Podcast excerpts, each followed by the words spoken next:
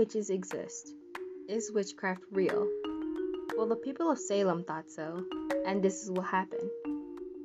In 1692, the people of Salem, Massachusetts had started getting suspicious about who was practicing witchcraft.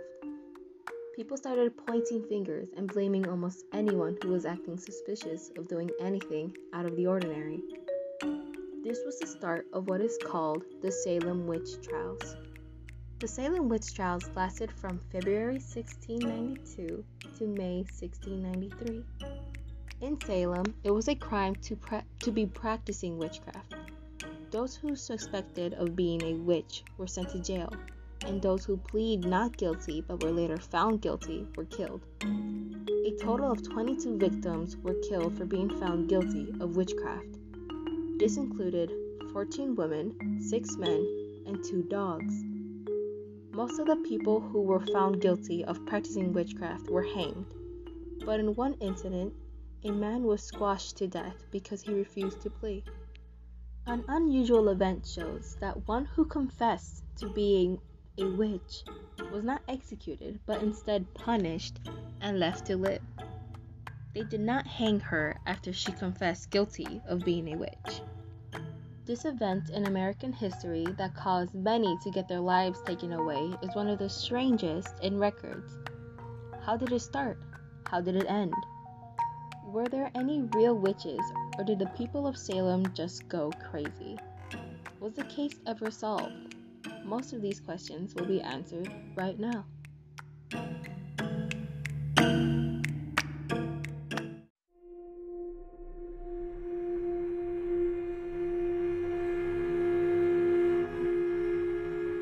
Salem witch trials all started with two little girls, Abigail Williams and Elizabeth Parris who started acting strange one day.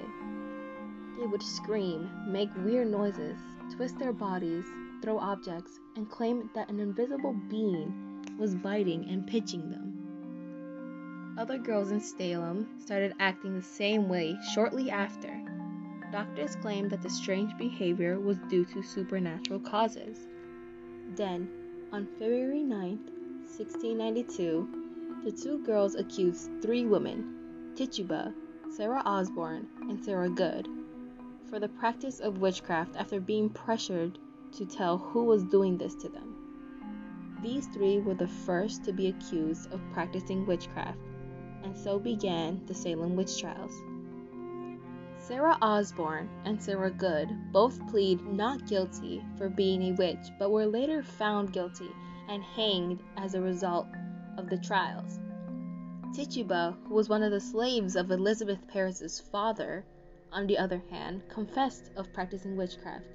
She admitted to bewitching the girls and inflicting them, saying that the devil made her do it. It is also said that she was beaten and forced to confess by Elizabeth's father, Samuel Parris.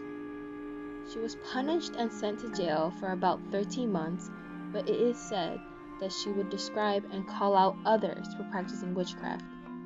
Tituba's te- testimony was one of the longest of the entire trials.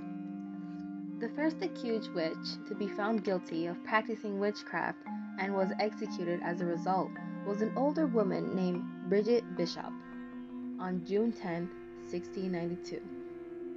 Then, in the months of July through September, more than 18 people who were found guilty were hanged and more than 200 people were accused of practicing witchcraft. The last who was hanged was Martha Cord.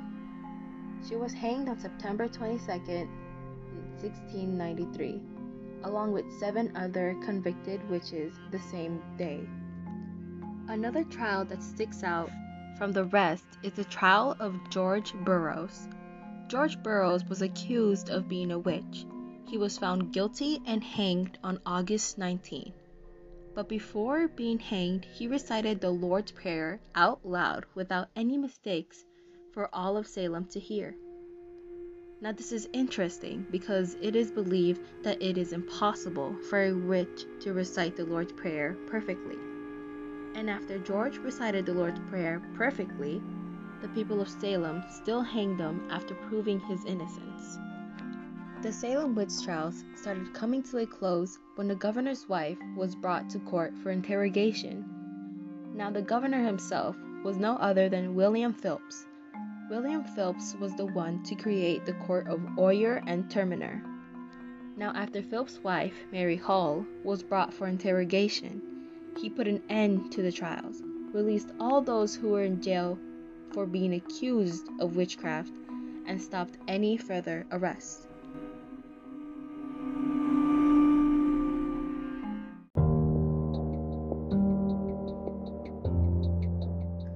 The Salem witch trials was one of the most fatal witch hunts in North America. After the Salem witch trials, tensions calmed down and no witch hunts that fatal were sparked after that.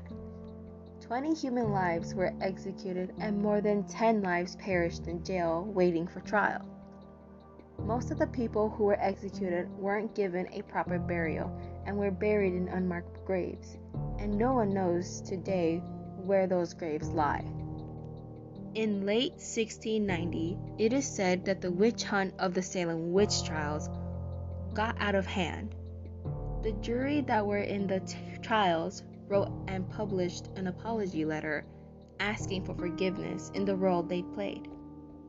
In 1992, about 300 years after the Salem witch trials, there was a memorial dedicated to the trials with benches that have the names of those who were executed or died in jail.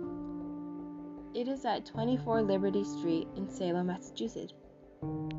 There are many theories about what caused the Salem witch trials.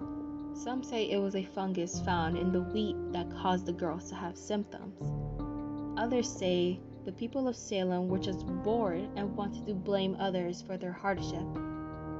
Some go as far as believing that there were real witches inflicting the people of Salem with witchcraft. One thing is for sure, though, is that no one really knows what happened in Salem and what caused the Salem witch trials. The Salem witch trials is one of the strangest events that happened in U.S. history, and after hearing about the trials, the question still remains do witches exist?